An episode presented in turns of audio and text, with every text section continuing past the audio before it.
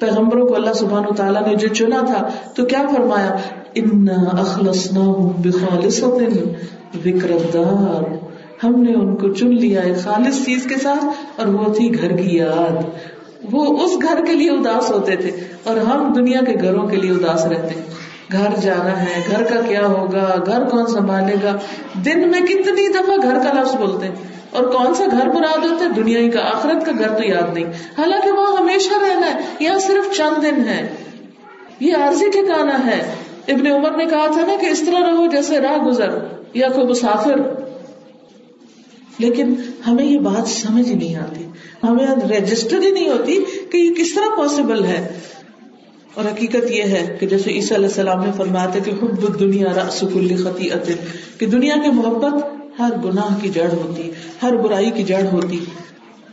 لیکن یہ محبت کس طرح ختم ہو؟ اس کا حل بھی صورت الحدید میں بتایا گیا ہے۔ اعلموا انما الحياة الدنيا لعب ولهو وزينة وتفاخر بينكم وتكاثر في الأموال والأولاد۔ كمثل غيث اعجب الكفار نباته ثم يهيج فتراه مصفرا ثم يكون حطاما وفي الاخره عذاب شديد ومغفره من الله ورضوان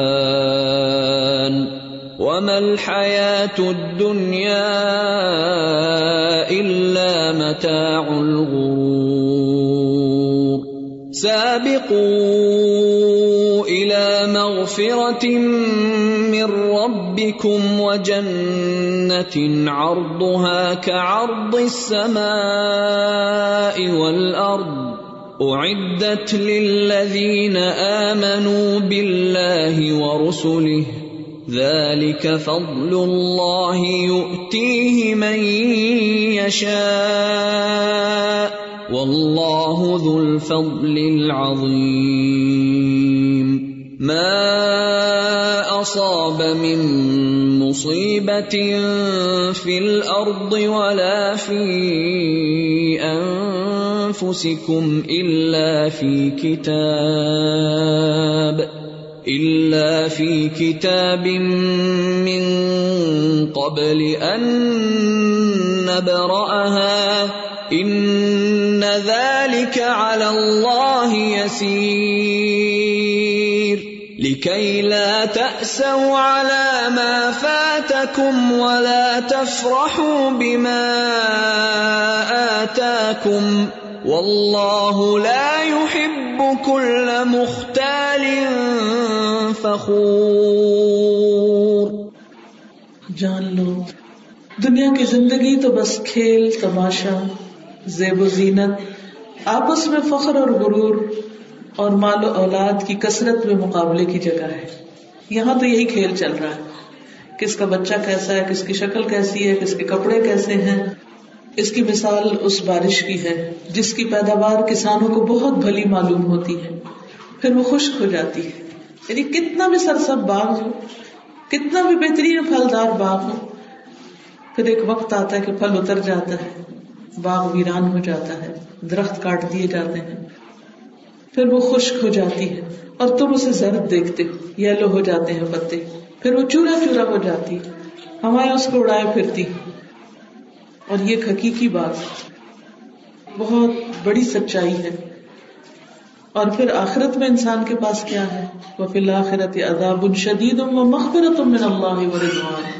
ایک طرف شدید عذاب ہے، دوسری طرف بخشش اور اللہ کی رضا مندی وہ مل حیات دنیا اللہ متاع الغرور۔ اور دنیا کی زندگی تو دھوکے کے سامان کے سوا کچھ بھی نہیں۔ جس کے اوپر ہم ڈپینڈ کرتے ہیں، جس کے اوپر ہم تکیا کیے ہوئے ہیں اور جس کو ہم ہر وقت دل میں بٹھائے ہوئے ہیں۔ اس کے برعکس کرنے کا کام کیا ہے؟ آٹھواں نقطہ جو اسی صورت میں بتایا گیا آیت نمبر اکیس میں، سابقو سابقو الى مغفرت من ربکم جنت ارضها کا ارض السماء والارض وعدت للذین آمنوا باللہ ورسلہ، ذالک فضل اللہ یؤتیہ من یشاء، واللہ ذو الفضل العظیم۔ اپنے رب کی بخشش اور جنت کی طرف دوڑ لگا دو۔ ایک دوسرے سے آگے نکلنے کی کوشش کرو۔ وہ جنت جس کی چوڑائی آسمان و زمین کے برابر ہے، جو ان لوگوں کے لیے تیار کی گئی ہے، جو اللہ اور اس کے رسولوں پر ایمان رکھتے ہیں۔ یہ اللہ کا فضل ہے، جسے چاہتا ہے عطا کرتا ہے۔ اور اللہ بہت بڑے فضل والا ہے۔ یعنی اللہ تعالیٰ تو اپنے فضل سے نوازنا چاہتا ہے، لیکن یہ ہم ہی چھوڑ دلے ہیں کہ چھوٹی چیزوں پہ راضی ہو کر بیٹھ گئے ہیں۔ تو عقل مند وہ ہے کہ جو اپنے رب کی بخشش اور جنت کی طرف دوڑے۔ نومی چیز تقوا اور ایمان بالرسول بھی اہم ترین اسباب میں سے ہے سورت الحدید ہی کی آیت نمبر اٹھائیس میں اللہ سبحانہ تعالیٰ اس کے بارے میں فرماتے ہیں۔ ارشاد باری تعالیٰ ہے، یا ایوہ الذین آمنوا اتقوا اللہ۔ اے لوگو جو ایمان لائے ہو، اللہ سے ڈرو۔ اللہ کا تقوی اختیار کرو۔ وہ آمنوا برسولہ اور اس کے رسول پر ایمان لاؤ۔ یؤتکم کفلین من رحمتہ وہ اپنی دگنی رحمت سے تمہیں نوازے گا۔ وہ یجعل لکم نورا تمشون به، تمہارے لیے ایک نور پیدا کر دے گا، جس کے ساتھ تم چلو گے۔ یعنی دنیا میں چلنے کے لیے روشنی عطا کرے گا۔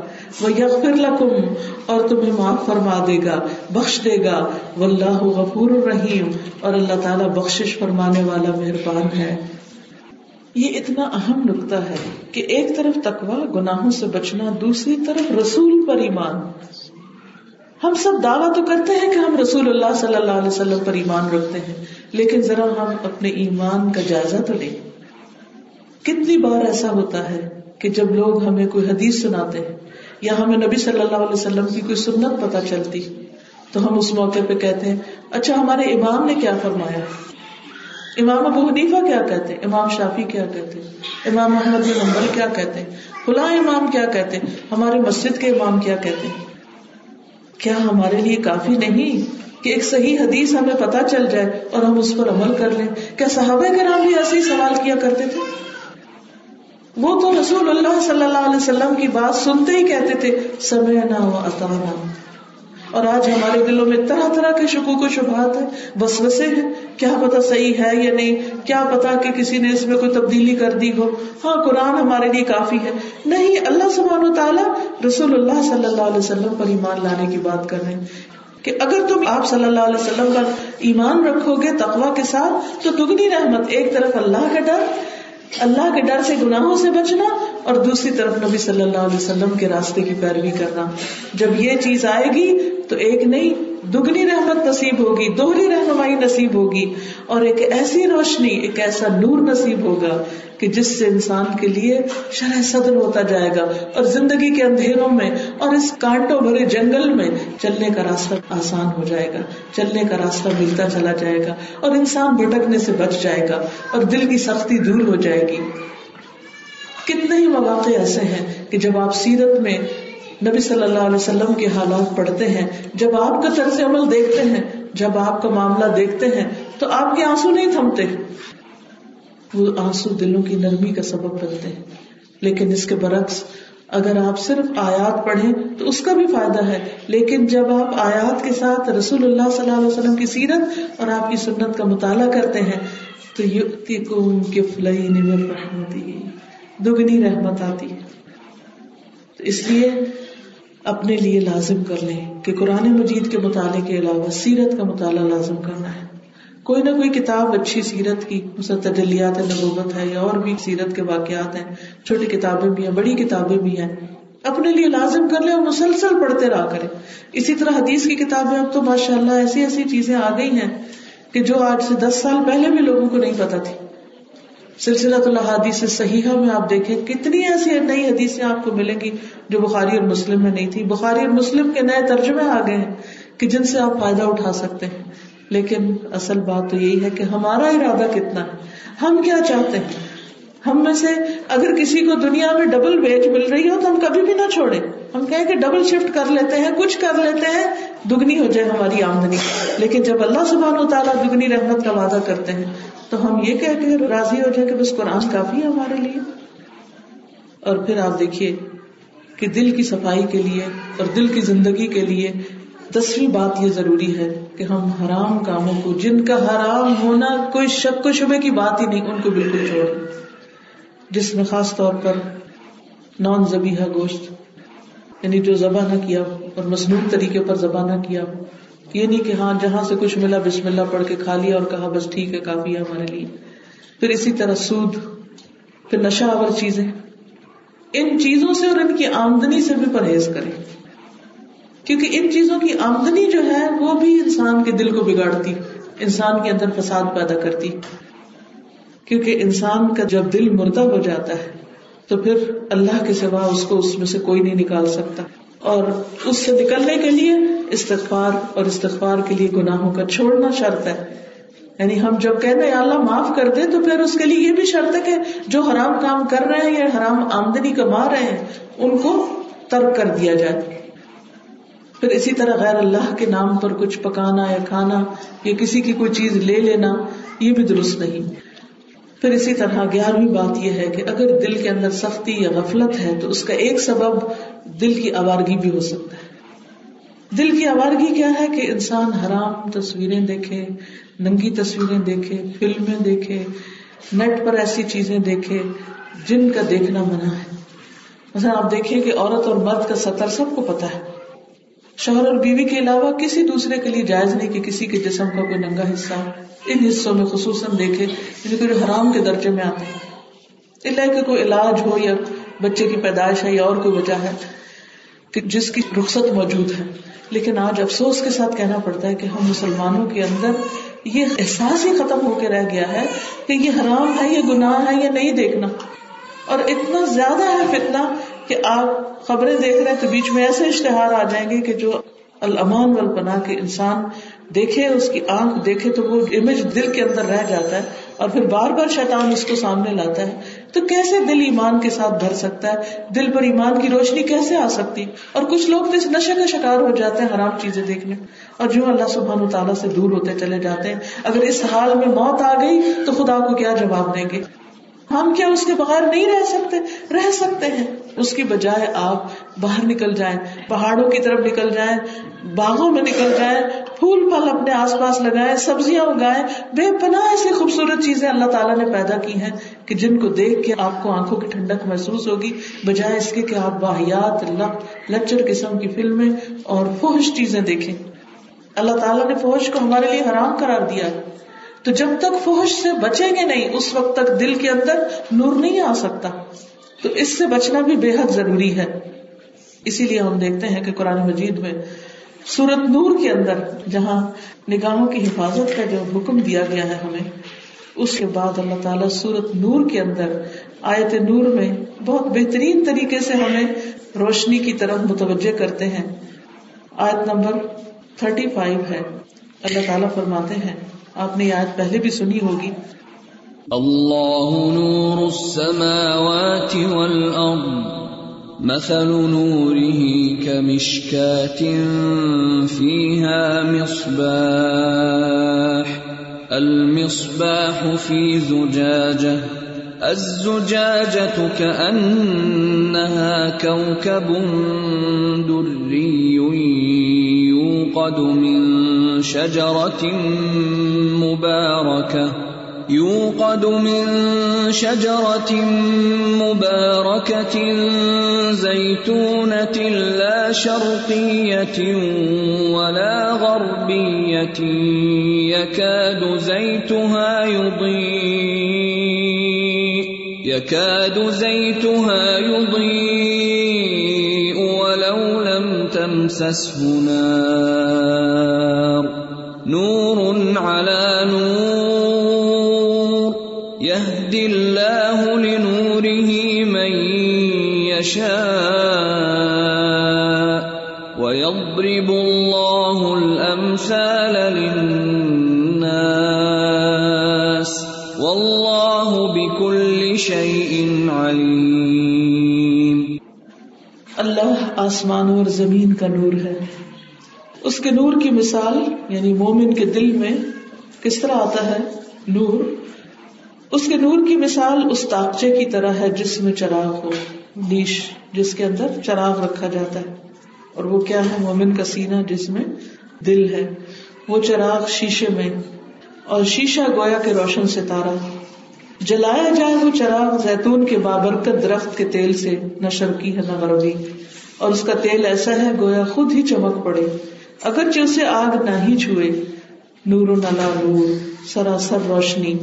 اللہ رہنمائی کرتا ہے اپنے نور کی طرف، جس کی وہ چاہتا ہے۔ اور اللہ تعالیٰ لوگوں کے لیے مثالیں بیان کرتا ہے۔ اور اللہ تعالیٰ ہر چیز پر خوب واقف ہے۔ تو ایک حقیقت یہ ہے کہ جب انسان اللہ تعالیٰ کی حرام کردہ چیزوں سے بچتا ہے، فواہش کو چھوڑ دیتا ہے، اپنے دل کی حفاظت کرتا ہے، دل کے اندر برے خیالات آنے سے خود کو بچاتا ہے، اپنی نگاہوں کو پس رکھتا ہے شرم گاہ کی حفاظت کرتا ہے، تو اللہ تعالیٰ اس کے دل میں عجیب ایمان کا نور اور سرور پیدا کر دیتا ہے۔ وہ خوشی کسی حرام چیز کو دیکھ کے نہیں مل سکتی۔ وہ کسی بھی حرام طریقے کے تعلق کی یاد اسے نہیں مل سکتی۔ اس لیے بہت ضروری ہے کہ انسان اپنے دل کی حفاظت کرے، تاکہ اللہ سبحان و تعالیٰ اس کے دل میں ایمان کی روشنی پیدا کر دے۔ اور جب ایمان کی روشنی آتی ہے تو انسان بندوں کے بیچ میں اس طرح رہتا ہے جیسے مردوں کے بیچ میں ایک زندہ چل پھر رہا ہو۔ پھر یہ ہے کہ جب ایسی روشنی نصیب ہو جائے، حرام سے بچنا نصیب ہو جائے، تو پھر کثرت سے دعا کرے کہ یا اللہ ہمارا دل نہ پلٹنا، ہمارے دل کو بھٹکنے سے بچانا۔ ربنا لا تزغ قلوبنا بعد إذ هديتنا وهب لنا من لدنك رحمة إنك أنت الوهاب۔ اے ہمارے رب، ہمارے دلوں کو ہدایت دینے کے بعد ٹیڑھا نہ کرنا اور اپنی طرف سے ہمیں رحمت عطا فرما۔ بے شک تو بہت عطا فرمانے والا ہے۔ اور یہ دعا بھی زبان پر رہے۔ اللہ مصرف القلوب، صرف قلوبنا على طاعتك یا مقلب القلوب، ثبت قلبی اللہ دینک۔ اے دلوں کو پھیرنے والے، ہمارے دلوں کو اپنی اطاعت پر پھیر دے۔ اور اے دلوں کو پلٹنے والے، میرے دل کو اپنے دین پہ ثابت قدم رکھ۔ یا اللہ میں اس بات کی متحمل نہیں ہو سکتی کہ میرا دل تجھ سے دور ہو یا بھٹک جائے، یا دنیا کی محبت یا بندوں کی محبت میں اٹک جائے۔ یا اللہ میرے دل کو سنبھال کے رکھنا اور اپنی اطاعت پر ہی جمائے رکھنا۔ نبی صلی اللہ علیہ وسلم کثرت سے یہ دعا مانگا کرتے تھے۔ اور مومن کا ہتھیار تو دعا ہی ہے، کیونکہ یہ چیزیں ہمارے بس میں نہیں ہے اللہ تعالیٰ ہی عطا فرماتا ہے۔ اور یہ حقیقت ہے کہ ایمان سینے میں پرانا ہو جاتا ہے، جیسے کپڑا پرانا ہو جاتا ہے۔ اس لیے ہم اللہ سے ایمان کی تجدید کی دعا کرتے رہیں اور ایسے کام کرتے رہیں کہ جس سے ہمارے اندر ایمان کا نور جگمگاتا رہے اور ہم اس دنیا میں بھی پرسکون رہیں اور آخرت میں بھی۔ اور کثرت سے اللہ تعالیٰ کا ذکر، اللہ بکر اللہ تطمئن القلوب، اٹھتے، بیٹھتے، چلتے، پھرتے، تسبیحات، استغفار، درود شریف، کبھی بھی ہماری زبان اللہ کے ذکر سے خالی نہ رہے۔ اور یہ سب چیزیں اسی وقت ہو سکتی ہیں جب ہمارا ارادہ ہو ارادہ ہو اس نور کے حاصل کرنے کا اور دل کی سختی کو دور کرنے کا۔ اور اس کے لیے مجاہدہ ضروری ہے، مشقت ضروری ہے، محنت ضروری ہے۔ ایسے اوقات کو اپنے رب کے ساتھ الگ مخصوص کرے کہ جو نفس پہ بھاری بھی ہو جیسے شہر کا وقت، فجر کے اور اثر کے بعد کا وقت، اس وقت اللہ تعالیٰ کی عبادت کرے، کیونکہ بہت سے لوگ اس وقت میں سو جاتے ہیں۔ یا کوئی اور دنیا کی باتوں میں ادھر ادھر لگ جاتے ہیں، تو ایسے وقت میں اللہ سبحان تعالیٰ کی طرف راغب ہو ادا تفن سب و الا کا جب دنیا کے کام کاج سے تھوڑی فرصت ملے، تو رب کی طرف مائل ہوں۔ رب کے لیے فارغ ہوں اور رب سے دعائیں کرے، التجائے کرے، رب سے بات کرے، کیونکہ دنیا کے کام تو کہیں ختم ہو ہی نہیں سکتے۔ ان پھر نہار سب ہم طویلا اللہ سبحان تعالیٰ نے نبی صلی اللہ علیہ وسلم کو فرما دے دن میں تو طویل مصروفیت ہے۔ تو رات کا وقت نکال لو۔ اگر رات کو مصروفیت ہے تو دن کا نکال لو۔ اور جو شخص محنت کرے گا، کوشش کرے گا، لگا رہے گا، اس بات سے چین میں بیٹھے گا ہی نہیں کہ میرے لیے تو سب ٹھیک ہو گیا۔ کیونکہ ادھر ٹھیک کر کے رکھے گا پھر وہ ٹیڑھا ہونے لگے گا۔ پھر آپ کو دوبارہ کام کرنا پڑے گا۔ یہ ایسی محنت، ایسی مشقت ہے جو مرتے دم تک جاری رہے گی۔ تب جا کے ہم اللہ سبحان و تعالیٰ سے اس حال میں ملیں گے کہ وہ ہم سے راضی اور ہم اس سے راضی ہو جائیں۔ اور ہمارے دل میں اس کی ملاقات کا شوق ہو۔ اور اس کے چہرے کے دیدار کا شوق ہمیں اس بات کے لیے ترپائے رکھے کہ اللہ، ایسا نہ ہو کہ ہمارے دل تیرے خیال سے کبھی غافل ہو ہماری زبان تیرے ذکر سے بے نیاز ہو۔ تو اللہ تعالیٰ کا وعدہ ہے والذین جاہدوا فینا لنہدینہم سبلنا وَإِنَّ اللَّهَ لَمَعَ الْمُحْسِنِينَ۔ سورة الانکبوت آیت 69 جو لوگ ہمارے راستے میں انتہائی کوشش کریں گے، ہم ضرور اپنے راستوں کی طرف ان کی رہنمائی کریں گے، ہم انہیں راستہ ضرور دکھائیں گے۔ اور بے شک اللہ نے نیکوکار لوگوں کے ساتھ ہے۔ یعنی اللہ سبحان تعالیٰ ایسے لوگوں کی مدد فرماتا ہے کہ جو اللہ سبحان تعالیٰ کی طرف جانے کے لیے کوشش کرتے ہیں۔ تو ایسی مجلس میں جانا، ایسے لوگوں کی صحبت اختیار کرنا، ایسے کام کرنا کہ جس سے ہمارے دل نرم ہو تاکہ ہم جو علم حاصل کریں، وہ عمل کی طرف ہمیں لے جائے اللہ تعالیٰ سے دعا ہے کہ ہمیں با عمل انسان بنائے اور ہمیں وہ روشنی عطا کرے جو دنیا میں، قبر میں، پل سرات پر اور جب تک ہم جنت میں پہنچ نہ جائیں۔ ہمارا ساتھ نہ چھوڑے۔ واخر دعوانا الحمد للہ رب العالمین۔ آپ کے کچھ فکی سوال ہیں۔ دیکھیے کہ سوال کرنے کا اصل مقصد یہ ہوتا ہے کہ انسان کو خود ذاتی طور پر کس چیز میں اگر کوئی کنفیوژن ہو تو اس کو دور کرے تاکہ عمل کر سکے۔ کوئی بھی سوال برائے سوال نہیں ہونا چاہیے، کیونکہ کثرت سوال جو ہے یا کسی اور کی خامیاں چننے کے لیے سوال یا کسی اور کو نیچا دکھانے کے لیے سوال جو ہے وہ پسندیدہ نہیں ہے۔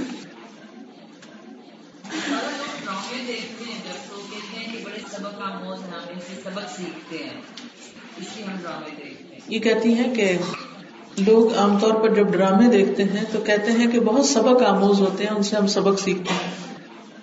یہ لاجک بہت لوگ پیش کرتے ہیں، تو میں ان سے ایک سوال کرتی ہوتی ہوں کہ آپ نے قرآن مجید سارا اچھی طرح سمجھ لیا؟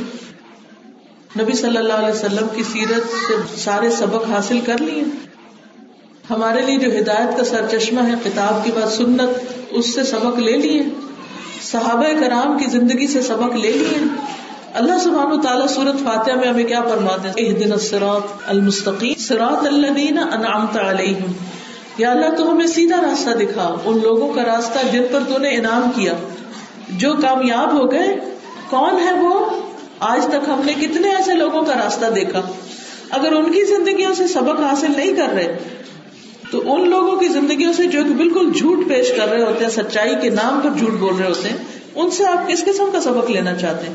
اور آج تک اتنے ڈرامے دیکھ کر آپ نے زندگی میں کیا سبق سیکھے؟ کتنی ہدایت ملی؟ جو لوگ قبرستان میں جا کر قرآن مجید اور سورت یاسین پڑھتے ہیں، اس کے بارے میں کچھ بتائیں۔ آپ دیکھیے کہ نبی صلی اللہ علیہ وسلم نے فرمایا ہے کہ اپنے گھروں کو قبرستان نہ بناؤ۔ اپنے گھروں کو قبرستان نہ بناؤ۔ سورت البقرہ پڑھا کرو۔ جس گھر میں سورت البقرہ پڑھی جاتی ہے، وہاں سے شیطان بھاگ جاتا ہے۔ کیا مطلب ہے اس کا؟ کہ قبرستان میں پڑھنے کی بجائے گھر میں پڑھو۔ کیونکہ قبرستان میں قرآن نہیں پڑھا جاتا۔ قبرستان قرآن پڑھنے کی جگہ نہیں ہے۔ قرآن پڑھنے کی جگہ گھر ہے۔ گھر کو قبرستان نہ بناؤ۔ اگر گھر میں سورت البکرا پڑھو گے تو شیطان بھاگ جائے گا۔ قبرستان میں کس کو سنانے کے لیے جا دیں وہ تو سب مردہ ہے قرآن تو زندہ لوگوں کے لیے۔ وہ تو اب دنیا سے چلے گئے۔ اگر ہم ان کو پورا قرآن میں بیٹھ کے وہاں سنائیں گے درس بھی دیں گے۔ یعنی مثلاً اس وقت آپ کے پاس بیٹھ کے پوچھ کہنے کے بجائے میں قبرستان چلی جاؤں اور وہاں ایک لمبا لیکچر دوں، کوئی فائدہ ہوگا؟ آپ میرے سے ہو سکتا ہے یہ بحث کرے وہ سنتے ہیں۔ میں کہتے اچھا چلو مان لیا آپ کی بات، اگرچہ میں اس میں یقین نہیں رکھتی، لیکن اگر وہ سنتے بھی ہوں تو مجھے تو کوئی جواب نہیں مل رہا۔ اور اگر وہ جواب بھی دیں، ادھر اور مجھے نہیں سنائی دے رہا، تو وہ اس کو پڑھ کے پھر وہ اٹھیں گے عمل کرنے کے لیے۔ قرآن تو عمل کی کتاب ہے۔ اٹھ کے عمل کریں گے؟ نہیں۔ پھر وہاں پڑھنے کا کیا فائدہ؟ اپنے گھروں میں ہمیں پڑھنا چاہیے، خود پڑھنا چاہیے، بچوں کو پڑھانا چاہیے، سکھانا چاہیے۔ اور لوگوں کو جیتے جاگتے لوگ ہیں، ان کو سیدھے رستے پہ لانا چاہیے، نہ کہ جو لوگ چلے گئے دنیا سے، ان کو جا کے قرآن سنائے قرآن مجید کے ادب کے حوالے سے کچھ بات کریں۔ قرآن مجید جو ہے، وہ اللہ کا کلام ہے۔ اللہ کا کلام۔ دنیا میں کوئی چیز ایسی نہیں جو اس کلام کے برابر نہ کوئی علم، نہ کوئی کتاب، نہ کوئی اور۔ باقی سب چیزیں اللہ کی مخلوق ہیں اور یہ کلام ہے۔ جس سے آپ کو محبت ہوتی ہے، اس کی ایک ایک بات آپ کو اچھی لگتی ہے اور اس کو دہراتے رہتے ہیں آپ۔ مثلاً آپ نے دیکھا ہوگا بچے، آپ کو ان سے محبت ہوتی ہے، نا وہ اٹھ پٹانگ لفظ میں بولتے تھے، آپ کہتے ہیں، آج اس نے یہ بولا اب یہ یہ کہنے لگ گیا اب یہ یوں کہتا ہے۔ توتلی زبان میں بات کرے تو بھی اچھی لگتی۔ سمجھ نہ آئے تو بھی اچھی لگتی۔ اور اتنا اس کو ریگارڈ دیتے ہیں آپ کو بچہ جب لکھنا شروع کرتا ہے، تو میں نے دیکھا لوگوں نے، میں نے بھی خود جو بچوں کی پہلی پہلی لکھائیاں تھی اور وہ کاٹے ماٹے مارے ہوئے تھے، وہ بڑے سنبھال سنبھال کے رکھے ہوتے ہیں۔ ان لکیروں کا کوئی مقصد نظر نہیں آتا، لیکن ہم کس لیے؟ کیونکہ محبت ہے نا اپنے بچوں سے۔ میں کہتے ہیں میرے اس بچے نے یہ اس طرح لکھا تھا پہلی دفعہ۔ اللہ سبحانہ و تعالیٰ سے اگر ہمیں محبت ہے، تو یہ ہو نہیں سکتا کہ اس کی باتیں ہم بار بار دہرائے نہ۔ اور یہ ہو نہیں سکتا کہ اس کے جس جگہ پہ لکھا ہوا اس کا ادب نہ کریں یعنی قرآن مجید مصحف کا۔ اور پھر جہاں اگر کہیں کیلیگرافی لگی ہوئی ہے تو صرف وہ سجاوٹ کی چیز نہ ہو، بلکہ اسے پڑھ کے سبق لینے والے ہوں۔ قرآن مجید اس لیے نہیں آیا کہ اس کو بند کر کے گلے میں لٹکا لے یا کہیں دبا دے یا کہیں اوپر رکھ دے اور اس کو پڑھے نہ۔ اس کے ادب کا ایک حصہ یہ ہے کہ اس کو پڑھے اور سمجھے اور اس پر عمل کرے اور جس مقصد کے لیے آیا، اس مقصد کو پورا کرے مثلا میں آئی ہوں یہاں پر اور آپ کہیں کہ آپ کے ادب میں ہم آپ کو وہ اوپر بٹھا رہے ہیں اور دیکھتے رہیں گے بس آپ کو۔ اور آپ ہمیں بتائیں کچھ نہ بے شک تو کیا فائدہ ہے اسی ادب کا؟ نہیں، ہم آپ سے ادب کرتے ہیں، اس لیے ہم آپ سے کچھ نہیں سنیں گے۔ ہم قرآن مجید کا ادب کرتے ہیں، اس لیے ہم اس کو ہاتھ نہیں لگائیں گے، پڑھیں گے نہیں، یہ کیا ادب ہوا؟ یہ جس کام کے لیے آیا ہے، اس کو کرنا ہی اصل میں اس کا ادب ہے۔ ٹھیک۔ اس دور جدید میں جبکہ بچوں کے ہاتھ میں موبائل، کمپیوٹر، کمروں میں، رومز میں لیپ ٹاپ کس کس چیز سے روکے ہیں اور کس طرح دین کی طرف لے کر آئے ان چیزوں سے تو اب آپ نہیں روک سکتے، لیکن ان کے اندر روک لگا دیں۔ اور وہ ایمان جاگے گا تو ہوگا۔ اور اس کا طریقہ کیا ہے؟ وہ سارے کام جو ایمان کو بڑھاتے ہیں وہ کریں۔ ابھی میں نے جو نسخے بتایا نا آپ کو، ان پر عمل کرے اپنے لیے بھی اور بچوں کے لیے بھی۔ ان کو آخرت کی یاد دلائیں۔ ان کو اللہ تعالیٰ کی نگرانی کی فکر دلائیں، ان کو بتائیں کہ آپ کچھ بھی چھپ کے دیکھیں گے، پڑھیں گے، سنیں گے، اللہ تعالیٰ دیکھ رہا لیکن اس سے پہلے اللہ تعالیٰ کی عظمت ان کے دلوں میں بٹھانی ہوگی۔ جب اللہ کی عظمت آ جائے گی تو پھر آپ کی ضرورت نہیں ہے کہ آپ انہیں ہر وقت پیچھے پڑے تو وہ رکیں، وہ خود ہی رکنے لگ جائیں گے۔ اور اس کے لیے آپ کو خود وقت دینا ہوگا۔ ہم کہتے ہیں بس اسلامی اسکول میں بھیج دیا ہے تو وہاں سے کچھ سیکھا ہے۔ ہم چاہتے ہیں کہ کوئی مولوی صاحب بس ان کو بتا دے اور ہم سارا دن بس گھر سجاتے رہے تو اس سے تو نہیں کام چلے گا۔ خود وقت دینا پڑے گا، لے کے بیٹھنا پڑے گا۔ پاس بیٹھنا ہوگا کیونکہ یہ بھی نہیں ہم کر سکتے اچھا تم قرآن پڑھو، میں ذرا ہڈیاں پکا کے آ جاتی۔ نہیں، ساتھ بیٹھنا پڑے گا۔ کھانے کو دیر بھی ہو جائے تو بھی ساتھ بیٹھے۔ نہ مانے تو ہاتھ پکڑ لے دو منٹ بھی دیں تو بھی کافی سمجھے۔ لیکن قرآن کھولے اچھی چیزیں سنوائیں مسجد لے کے جائیں، اہتمام کریں، سب دنیا کے کام چھوڑ دیں، لیکن اپنے بچوں کو مت کھوئیں۔ ان کے ساتھ لگے رہیں جب تک کہ وہ اللہ کی بات سن نہ لے کیونکہ ہماری باتیں نہیں اثر کریں گی، اللہ سبحان و تعالیٰ کی بات ہی دل میں جائے گی۔ آپ کے بچے آپ کی سب سے قیمتی بتا ہے باقی دنیا کے سارے کام ہوتے رہیں گے۔ ان کو نہیں بھولنا، ان کو نہیں چھوڑنا، ان کی ڈور چھوڑ دی تو نکل جائیں گے کہیں۔ اور جب ان کے دل میں اللہ کی محبت آ جائے گی تو کمپیوٹر یوز کریں گے ایمان کے لیے، لیپ ٹاپ یوز کریں گے دین کی ترقی کے لیے۔ پھر وہی چیزیں ان کو ایمان میں اور آگے بڑھائیں گی۔ تو اس لیے دعا بھی کریں اور کوشش بھی کریں کہ بچوں کے اندر ایمان پیدا ہو جائے۔ اور ایمان اور حیا ساتھ ساتھ ہوتا ہے۔ حیا جاتا ہے تو ایمان جاتا ہے۔ اس لیے جو جو چور دروازے حیا ختم کرنے کے ان کو بند کریں۔ اگر کوئی شخص بہت ہارڈ کوشش بھی کر رہا ہو، لیکن اس کے باوجود وہ بار بار بیمار ہو جائے میگرینز ہو جائے ڈپریشن ہو جائے تو کیا کرنا چاہیے؟ ہو سکتا ہے کہ جسم میں کسی چیز کی کمی ہو اور آپ کو علاج چاہیے ہو، تو ڈاکٹر کے پاس جائیں، علاج کروائیں، اور اس کے ساتھ ساتھ آپ اپنے اوپر رات کو سوتے وقت، خصوصاً جو دم ہے، اپنے ہاتھوں پر تینوں کل پڑھ کے اور پھونک مار کے پورے جسم پر ہاتھ پھیرے اور صبح شام کی دعائیں پڑھیں، حفاظت کی۔ کیونکہ انسانوں کی جنوں کی نظریں ہوتی ہیں، انسان بیمار اس سے بھی پڑ جاتا ہے بعض اوقات۔ لیکن جب آپ اللہ کا کلام پڑھتے ہیں تو اللہ تعالیٰ آپ کی حفاظت فرماتا ہے۔ جیسے آیت الکرسی وغیرہ صبح شام پڑھے جو شخص، تو جنوں سے محفوظ ہو جاتا ہے۔ What is the best way to soften the heart of elder in the family ان کو کسی علم کی مجلس میں لے جائیں یا ان کے پاس تلاوت یا لیکچر لگا کے دیں۔ افسوس کے ساتھ کہنا پڑتا ہے کہ اس وقت ہمارے بہت سے ایلڈر سارا دن ٹی وی دیکھتے ہیں۔ کچھ دن پہلے مجھے گلاسکو میں ایک اپنی بزرگ کو دیکھنے کا اتفاق ہوا۔ پتا چلا کہ وہ اب ان کو کوئی سنبھالنے والا نہیں تو ہوم میں چھوڑ آئے ہیں خاندان کے لوگ۔ تو میں ہوم میں چلی گئی۔ اب وہ بےچاری اکیلی اپنے کمرے میں بیٹھے سامنے ٹی وی لگا۔ اس ٹی وی پہ کیا آتا کیا نہیں؟ معلوم نہیں کس وقت جان لینے والے فرشتے آ جائیں اور معلوم نہیں اس وقت ٹی وی پہ کیا چل رہا تو جس گھر میں تصویریں ہمارے احمد کے فرشتے نہیں آتے۔ تو ہم بزرگوں کو دن رات اور میوزک اور اوٹ پٹانگ چیزیں سنوا رہے سنوا رہے سنوا رہے ان کے دل اور سخت ہو رہے ہیں۔ ان کے ساتھ کتنی زیادتی ہے۔ تو بزرگوں کو آلٹرنیٹ دیں اب الحمد للہ اچھے اچھے لیکچر سیریز پر کیسٹس پر موجود ہیں۔ انٹرنیٹ پر انہیں روزانہ تھوڑا تھوڑا پاس بیٹھ کے سنوائیں، ان کو دعائیں یاد کروائیں، قرآن پاک پڑھائیں تو انشاءاللہ آپ دیکھیں گے کہ ان کے دل بھی نرم ہوں گے۔ اللہ کا خوف ہی دلوں کو نرم کرتا ہے۔ اسی پتھر اندر کے ٹوٹتے ہیں اور انسان کے اندر نرمی آتی ہے۔ بندوں کے پاس کوئی ایسی چیز نہیں ہے کہ جس سے یعنی حسن سلوک ہے، لیکن جب تک اللہ دل میں نہ ڈالے، کسی کا حسن سلوک بھی اثر نہیں کرتا۔ اللہ سے جوڑنا ہی اصل حل ہے۔ عورتوں میں انگزائٹی ڈپریشن اور دوسروں کے لیے منفی جذبات پر روشنی ڈالیں، ان سب چیزوں کی بنیادی وجہ اللہ کے ذکر سے اور آخرت کے خوف سے غافل ہونا ہے۔